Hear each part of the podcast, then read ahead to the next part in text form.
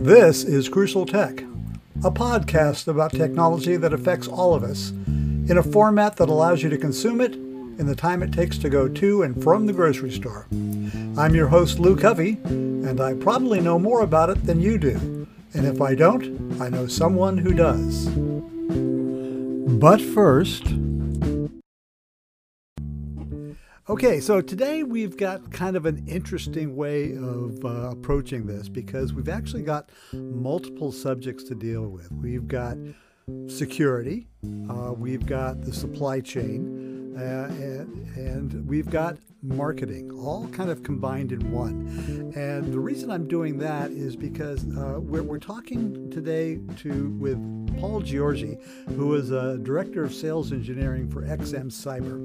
Uh, and what they do is, is they help uh, companies identify where weaknesses are in their security. So that's it's a good product.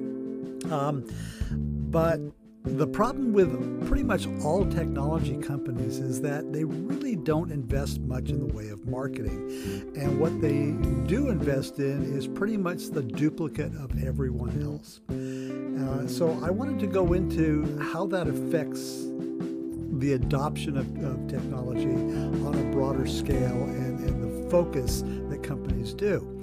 So, the longer part of this uh, episode is going to be on the interview with Paul uh, and some of the, the um, little questions that I gig him with. But uh, the issue is whether these companies actually know where they stand in the market.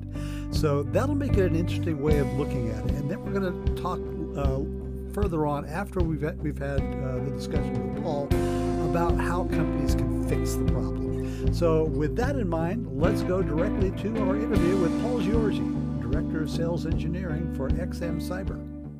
We're, we're in this window right now where cyber attacks on the supply chain don't really work because the supply chain is in such bad shape that you can't really stop it. It's already stopped. I was reading an article this morning about how the largest port in the United States, the Port of Los Angeles, has a record number of ships, almost 800 ships sitting in the harbor waiting to be offloaded because there are not enough uh, truckers to, uh, to load the, the material onto that's actually the good news when it comes to the protection of the supply chain on the cyber side uh, because we actually have time to make some fixes.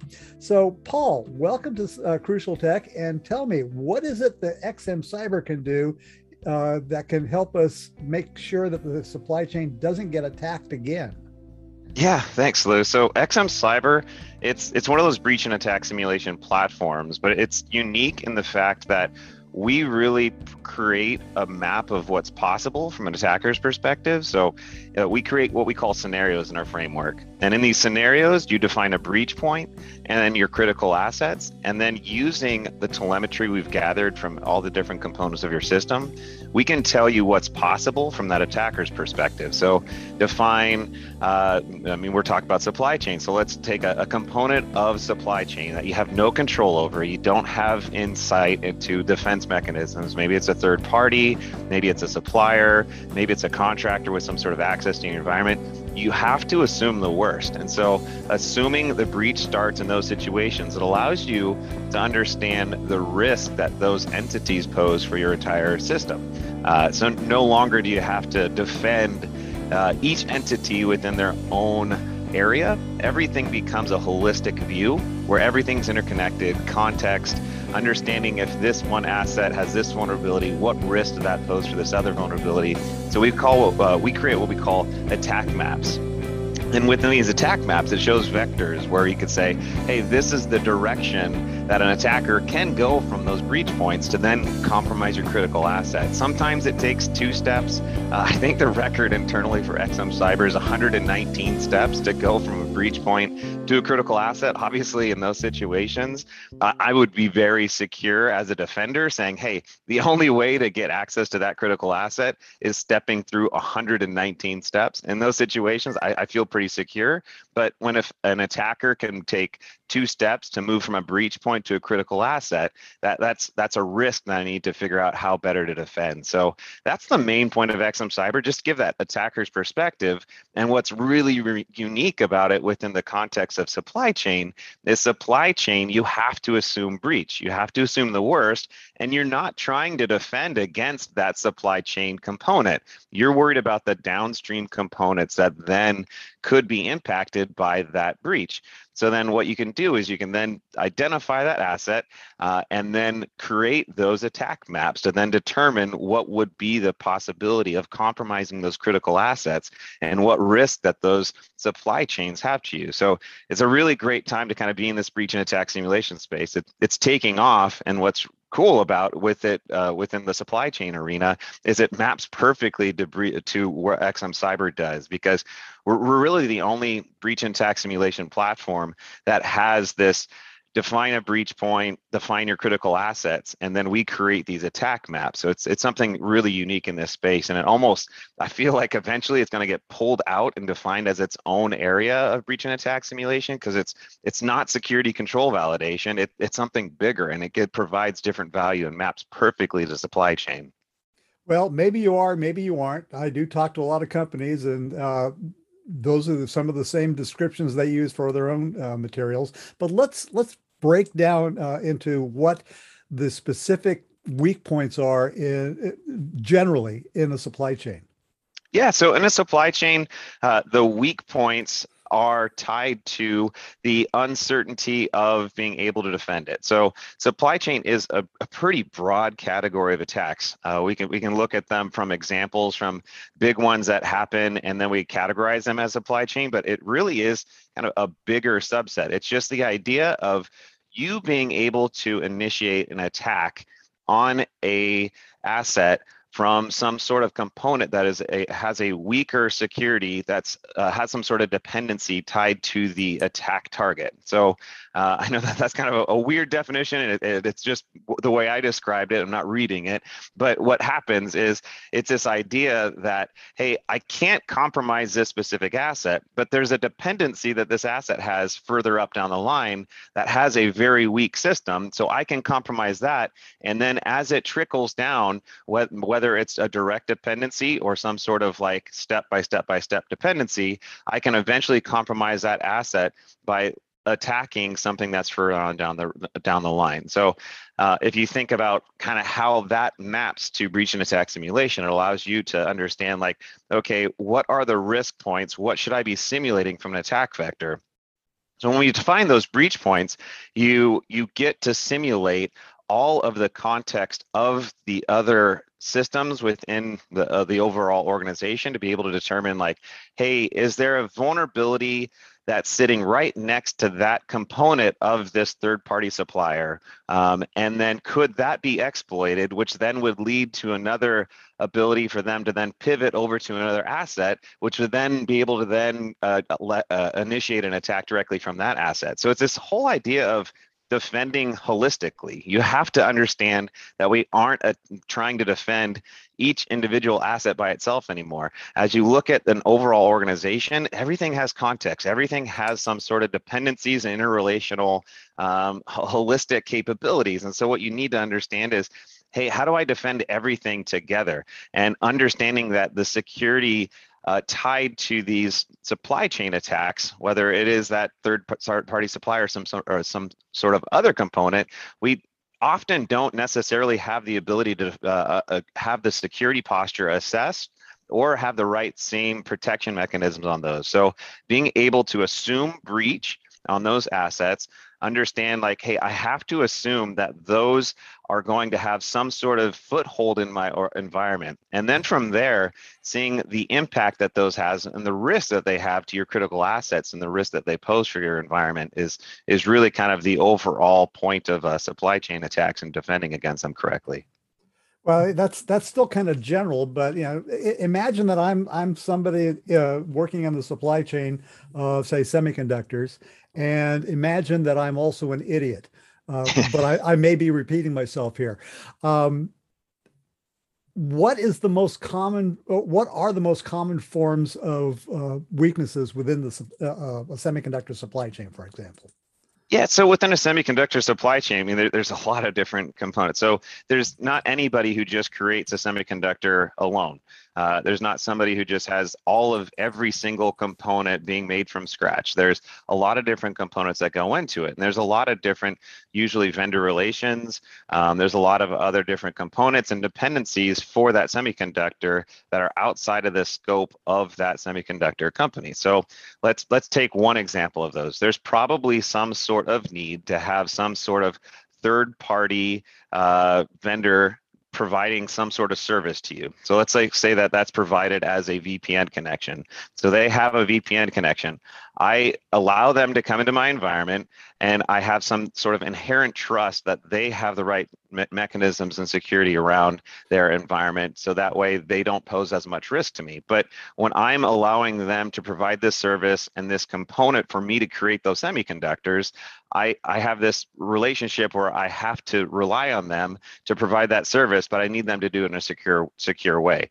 So I have them VPNing in. They have access to different sensitive things. They might even have direct access to some of my critical assets. So then what I need to be aware of is that hey, as my semiconductor business is making semiconductors, I have this third party supplier who has this VPN connection. This VPN connection poses risk to my critical assets in this way. And by having this this dependency on this third party, I need to accept or mitigate each one of these risks. Does that that help? Yeah, it does. Cool. Um, does does does your system help with uh, say the lack of visibility? And the reason I say that is that um, th- there have been some audits done uh, in the past couple of years that show that the proliferation of uh, Internet of Things devices, uh, phones, uh, iPads, that they aren't tracked by most systems. So, would what you do help provide more visibility into that? No, so we don't really do like a, an asset or an inventory capability of like all the different IoT devices in an environment. I think that there's other components that that do that a, a lot better than that we, we could.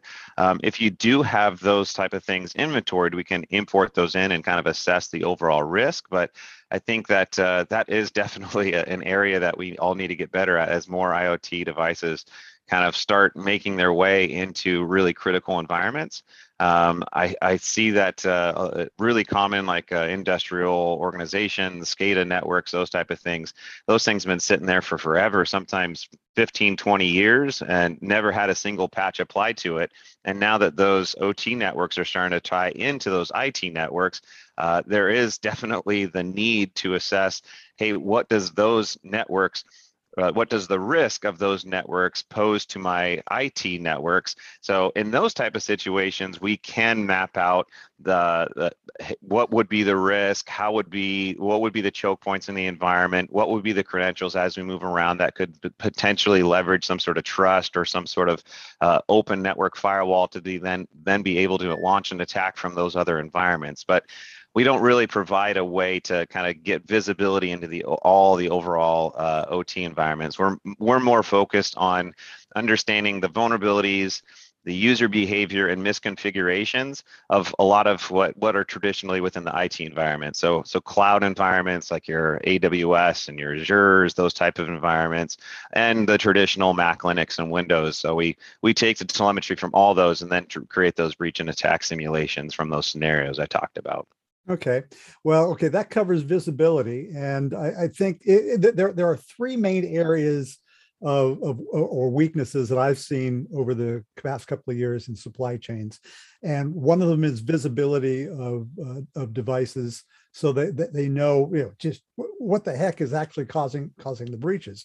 Uh, yeah. The second one is is something I think uh, you've already explained is uh, developing a more proactive rather than a reactive uh, stance to breaches. So you you do cover that one, but yeah. the third one is uh, the lack of accountability. Uh, in other words, you know, who's actually responsible for for closing potential breach uh, or potential gaps in the in the chain. So, does what you do help uh, actually improve accountability within that structure? Yeah, in some ways. Um, so lack of accountability is a good one. I think um, uh, there's just just so many components. You think about every single entity having probably five or six different teams, and now with kind of proliferation of cloud and a lot of these uh, consumerization of IIT. I, I, think that that was a term coined a long time ago, but we still see it all the time. There's there's not a lot of people that you can pinpoint the accountability on. Like um, so, uh, like for example, like a, a, new cloud environment, there's probably six or seven different uh, different teams that all decide, okay, we're going to spin up this new AWS account. Hey, Mr. Developer, here's your environment. Uh, that's going to come out of this cost budget. So there's a lot of different pieces and tying it to, hey, for this business justification, you need to have these things fixed. I think most organizations would just keep passing it around those five or six people without ever anyone doing anything about it. What's really great about when you create these breach and attack simulations or these attack maps that I was talking about within our scenarios you're allowed or you get the visibility of the consequence of context within those entities. So when we're talking about accountability, a lot of times we create lists. And if you think about like vulnerability management, it's a great example of us just creating a list. Or patch management is another one. Hey, you need a patch, and here's the list of things that you need to patch it gets assigned to some sort of business owner and th- there's not a lot of awareness of what this means to the overall organization so being able to map those actions whether it's a patch whether it's a vulnerability whether a piece of software to hey we've identified your asset as a choke point and you pose a risk to this these other critical assets and uh, being able to create that sort of mentality around uh, accountability is really powerful. Um, handing a person, hey, you need to patch these 300 systems with these two patches is not really giving them the motivation they need. But when you're assigning accountability and saying, hey, did you know that this system creates a very significant risk to this list of these critical assets? And we need you to patch it to mitigate this risk so you're no longer a choke point. I think that that definitely puts the motivation behind them to be able to create that accountability that you're talking about. Yeah, uh, there was a report from the University of Tennessee a couple of years ago that found that 93% of companies that they surveyed had uh, had people installed to to mitigate risk uh, but the problem was is that supply chain risk was not included in their purview, and you know, and that involved suppliers, logistics providers, and even insurance carriers uh, in developing procedures and responses that would give the account manager the necessary tools to effectively handle any disruption. So uh, when when you're working with these companies, are you working with the CISOs who are generally ignored by everybody else in the company, or do you actually get get down into uh, the, the management chain and get a hold of these people that do uh, uh, uh, do often the choke points? Yeah, I, I, think that most commonly we see us really tied to higher levels of uh, security leadership within an organization, whether it's a VP of security or maybe it's VP of cloud security. Um, often we are tied to the CISOs directly. I mean, there um, uh, there are several customers I know that we work with on a weekly basis where we attend their leadership meetings and we pull up all open all of our graphs and say, hey for whatever reason, the risk tied to this application has been dropping over the last two weeks. Let's look and see what's changed. Let's talk about it. And then on that call, leadership will be assigning different things like, hey, who created that account? Why is it open with too much permission? Did you realize that the, the risk that it created? I need you to apply the correct permissions. And then two weeks later, we'll have a follow up, and the, the leadership team will be like, okay, we, have addressed that risk from that way. So I think that the the visibility of the security context and the, the overall ecosystem really gives some powerful capabilities for leadership within security to get um, kind of like that accountability where you're talking about the accountability of the different teams being able to see everything that changes within an organization, the overall risk and the, the kind of the the butterfly effect it has to the other systems within the environment. So that that's usually where we see us tied into. Um, we have also been used as uh, like a, a, red team tool before. So um, organizations that have the luxury of having their own red team, uh, what happens is these red teams can carry out these campaigns. Um, we provide, I've heard a customer call it, we provide kind of the Google Maps directions or step by step, like, hey, if I wanted to go through this, I can exploit it this way. So from a red team perspective, we do a lot of the hard work for them and provide the direct mappings to say like, hey, take a left here, take a right here, grab this credential, now attack this asset, grab this credential. So we provide that ability for to make their lives a lot easier.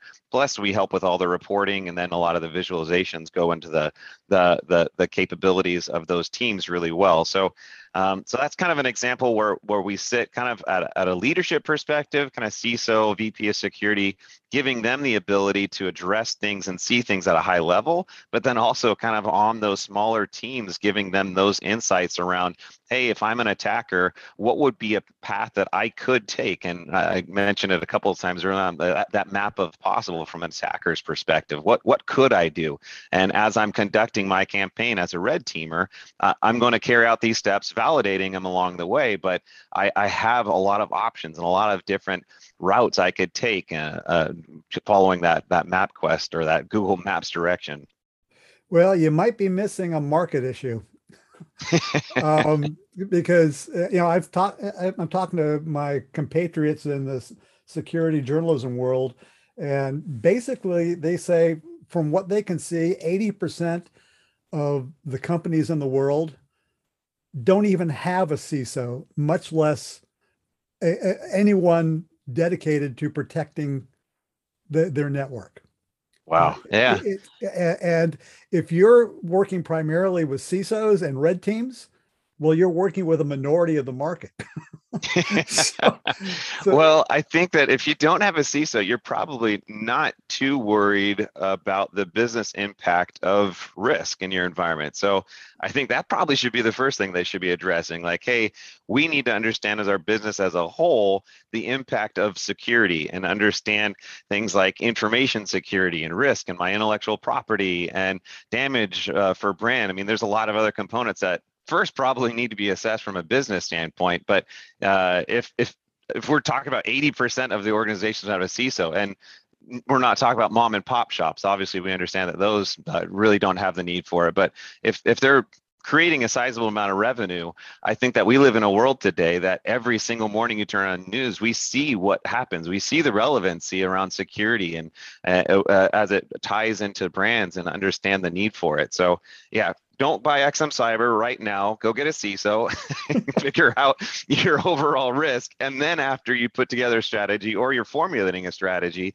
then this would be a great tool to, to really equip a CISO with that visibility and those action items. Yeah, well, that might be a way for XM Cyber to actually validate a statement that you're a leader if you can actually start a program to train people how to do this because yeah. I, you know, I, am seeing that what your technology well it's not just your technology but every technology i talk to i say look if somebody just adopted one of these technologies or one of these services it would essentially be adopting uh, a virtual ciso for whatever program you've got because at least at least you would you would have some idea of where the vulnerabilities are. I, I did uh, a piece uh, a while ago about how the very the, the very first thing you need to do is hire somebody to attack you. Yeah. You know? yeah. yeah. Yeah. Just, just get a, a white hat ha- hacker and have them do a, a penetration test. Yeah. And once you do that, then you have a basic idea. And what you seem to be describing uh, specifically for su- supply chains is a very muscular penetration testing. Yeah. So I, I definitely uh, spent uh, many years uh, in defense teams and SOC teams, and uh, every time that w- every pen test would happen, it would be such an eye-opening experience. Uh, we would then have all of our priorities shift, and we would say, "Man, how did we not miss this?"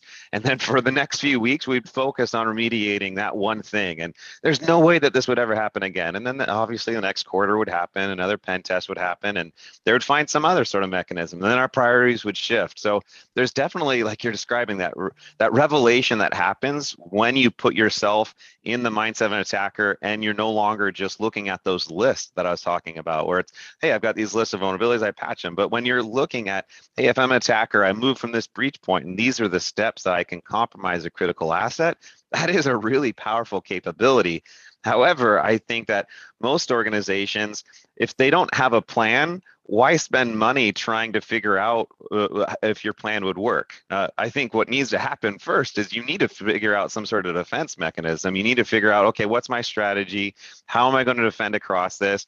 But why focus on trying to figure out if your plan is going to work if you don't even have a plan yet? So I, I think that there's definitely a lot of foundational components that organizations need to address within kind of formulating their overall security strategy. And whether that's hiring a CISO or maybe it's making security a part of your, your overall business impact strategy or your continuity planning there's a lot of consideration that needs to be done. And then of course like you're talking about a pen test is opening uh, eye-opening and uh, creates this whole new perspective for um, hey if this really did happen if this wasn't some friendly organization this would have been a huge deal for us. Um, uh, i think that as we've seen a lot of organizations be tied 100% in the cloud it's a whole new level of like ransomware attacks where they're ransoming their whole organization. And we have your backups, we have all your applications, we have all your code. You pay this, or we just shut you down entirely. I mean, that that's a whole other revelation. I think that organizations, especially smaller ones who may not have a CISO, need to consider uh, need to consider. So let's let's get down to the brass tacks here. Uh, to, to talk about what your typical customer is and what they spend on your your service. Yeah, so um, our typical customer falls into kind of anywhere from about 5,000 uh, employees to a few hundred thousand. Uh, I think that our largest customer is somewhere around 200 something thousand employees. Um, I think that we really provide a an amazing insight for an organization with that amount of employees being able to provide that holistic context around how each one of those users are behaving and the things that they're clicking on and the the way that they're interacting with other assets in their environment. And then understanding the vulnerabilities and the misconfigurations across all their entities. So that that's one value prop. But then smaller organizations that maybe have just just a few hundred employees um, really still have a different type of context and uh, capability that they see focused within there. So uh, I I deployed XM Cyber at my house, um, and I do have four kids, but um, uh, it was interesting and eye opening for me. It's kind of running my little pen test at home to see like hey, my kids playing their little video games, the risk that that poses to my NAS that has all of my files and all my tax information and pictures and stuff, being able to map like, hey, if my my kids were attacked and that was an asset that was compromised, what does the risk of to my NAS that's sitting there over in my secure DMZ? So there's different levels of value that comes from different areas. Obviously, we were talking about the organizations that don't have a CISO, organizations that do have a CISO, the red teams, each one kind of has different values. But overall, I think anyone could benefit from that map of possible from that attacker's perspective, uh, even if it is just me at home with my like uh, 20 machines and my four kids and kind of understanding all of the different ways that an attack vector could happen within my organization.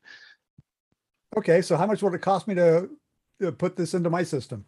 Yeah, I, I mean, since I'm director of sales engineering, I mean, probably worked with plenty of SEs. I think rule number one of any sales engineer is never talk about the price. Uh, any account manager would probably rip me to shreds. I could tell you about how we're licensed. I'm not quite sure I, I really even have the right information to tell how much it costs. We I know. We are, I, I I ask I ask a question of everyone. They all say the same thing. Oh, we can't tell you about that.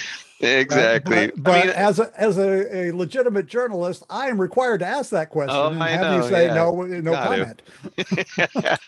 no, that's good. You, you're you're doing your job, and I'm doing mine. We both get gold stars for the day. But uh, we we are licensed as a SaaS platform. We do have on-premise capabilities for organizations that that still are hesitant to deploy uh, in those SaaS environments. Um, each one of our modules is licensable. So we have our cloud attack, uh, which does cloud attack simulations within uh, IaaS environments like AWS and Azure. We have our attack simulation, which is more for the, like the on-prem attack simulation, and then vulnerability management for kind of taking up those use cases for those legacy vulnerability management use cases, like with your uh, your Saint and your Nessus and uh, all of those type of old legacy vulnerability management systems, just doing that standard vulnerability management scanning. So each one of those three components is a licensable feature, uh, and then we ent- we license based off of the number of entities. So, hey, number of uh, your Mac, Linux, and Windows systems, the uh, number of cloud objects, uh, those type of things. So that's that's a, a high level perspective of how we license. All right, I'll let, let it go at that. okay, so that's my interview with Paul Giorgi at uh, XM Cyber. And now I'm going to talk a little bit about what he said because there is nothing he said that was wrong. What XM Cyber is doing is a very important aspect of cybersecurity. You need to know where your weaknesses are. And lots of companies will do that for you. Basic penetration testing will do that for you. XM Cyber might be unique in that they start with the the endpoint of where an attack might happen and then work back to how somebody would get to it. That's a pretty smart way of doing things, but it's still just a penetration test. And the fact is that that kind of protection is available widely. Uh, I, I uh, use a, an ISP that actually provides uh, a, a, a method of protection in which they will tell me when somebody in my network is accessing a website that may be bad. Okay, and that just because it may be bad, they have blocked it automatically. And that's great because the bad websites are the ones that put in the malware. So there are companies out there that are doing this. But what needs to happen is that cyber industry uh, companies, fact, all of technology companies, needs to invest more in the process of learning what the market really needs. Not what they think it needs, but what it really needs. And one of my bugaboos about uh, the industry is they use this common phrase when somebody asks them about how much it's going to cost. And they say, well, just think about how much it's going to cost if you get breached. Well, guess what? They already know that. They know the cost of what it's going to be. What they don't want to do is spend money on a product or service that doesn't protect them, that doesn't stop that breach. They want to know how protected are they. So cyber security companies need to say this, and this is the honest truth. You cannot be absolutely sure you're going to be protected, but you can reduce the number of possible attack vectors by using certain tools. Could be any tool, any tool at all, as long as it works. Uh, you can do penetration testing. You can you can set up sandboxes. You can do all these kinds of things. You just need to decide, okay, I'm going to put this much money into the budget and I'm going to find a product or service that fits into this. XM Cyber, they're focused on the big companies. Why? Well, as Willie Sutton said, that's where the money is. But the fact of the matter is, there's a lot of money to be made in the small to medium business world and in the individuals. Just as I said, I've got a, a tool that blocks uh, bad websites. And so, and that's free. So every you need to know, know that there are things out there that can protect you. That there are communities out there that can protect you with very little money put out. But at the same time, having that budget to do something is is more important than trying to figure out which one is going to do it all. The fact is, not going to do it. And that's it for. Uh, Crucial Tech this week. I hope you've enjoyed what we've had to say. Uh, I've got a couple of news stories coming up uh, that are going to be fairly interesting. one of them might be uh, one of those holy grails I'm talking about. If you have any questions, concerns, tips, uh, you can go to anchor.fm slash crucialtech and you have to say. I might make you a star in the program. You can also go to uh, our magazine at cyberprotection.com at cyberprotection one word, dash, magazine.com. And uh, you can contact us there. Uh, you can read some news stories and you can leave us some tips there. Uh, thanks for listening, and I'll talk to you next time.